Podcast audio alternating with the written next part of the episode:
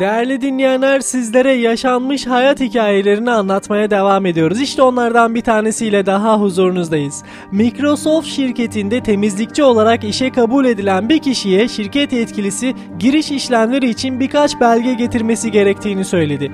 Bana e-posta adresinizi verin ki ben de size getirmeniz gereken belgelerin listesini mail olarak göndereyim dedi.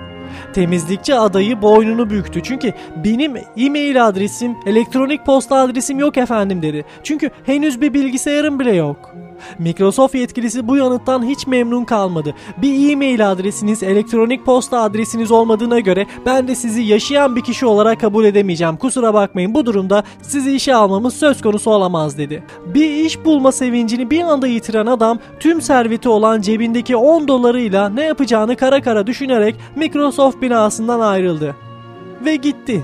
10 dolarlık domates satın aldı. Sonra da kapı kapı dolaşarak bunları satmaya başladı. Akşam olduğunda serveti bir kat artmıştı. Yani cebindeki 10 doları 20 dolara çıkmıştı. Adam bu işi 3 gün üst üste yaptıktan sonra servetini tam tamına 160 dolara çıkardığını görünce bundan böyle geçimini domates alım satım işinden sağlamaya karar verdi. Her sabah evden biraz daha erken çıkıyor, eve biraz daha geç dönüyor ve parasını her gün bir kat daha arttırıyordu. Kısa bir süre sonra işini daha da büyüttü. Önce bir el arabası, daha sonra ise bir kamyon satın aldı. Aradan 5 yıl geçtikten sonra öykümüzün kahramanı olan kişi Amerika'nın en büyük gıda dağıtımcısı olmuştu. Şimdi sıra milyonlarca doları bulunan bu servetin yanı sıra tüm aile bireyleri ve kendisinin sağlığını koruyabileceği bir sigorta yaptırmaya gelmişti. Sigorta poliçesini hazırlayan acente görevlisi gerekli kağıtların doldurulmasından sonra elektronik posta yani e-mail adresini istedi. Bize bir elektronik posta adresinizi bırakın ki hazırlayacağımız ödeme çizelgesini size hemen gönderelim dedi. Adam büyük bir iştenlikle bu büyük eksikliğini açıkladı. Benim e-mail adresim, elektronik posta adresim yok ki.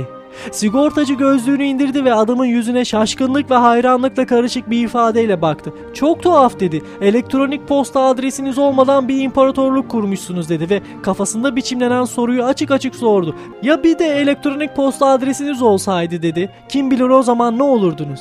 Adam buruk bir gülümsemeyle yanıt verdi. Ne olurdum biliyor musun? Ben çok iyi biliyorum dedi. Microsoft şirketinde sadece temizlikçi olurdum.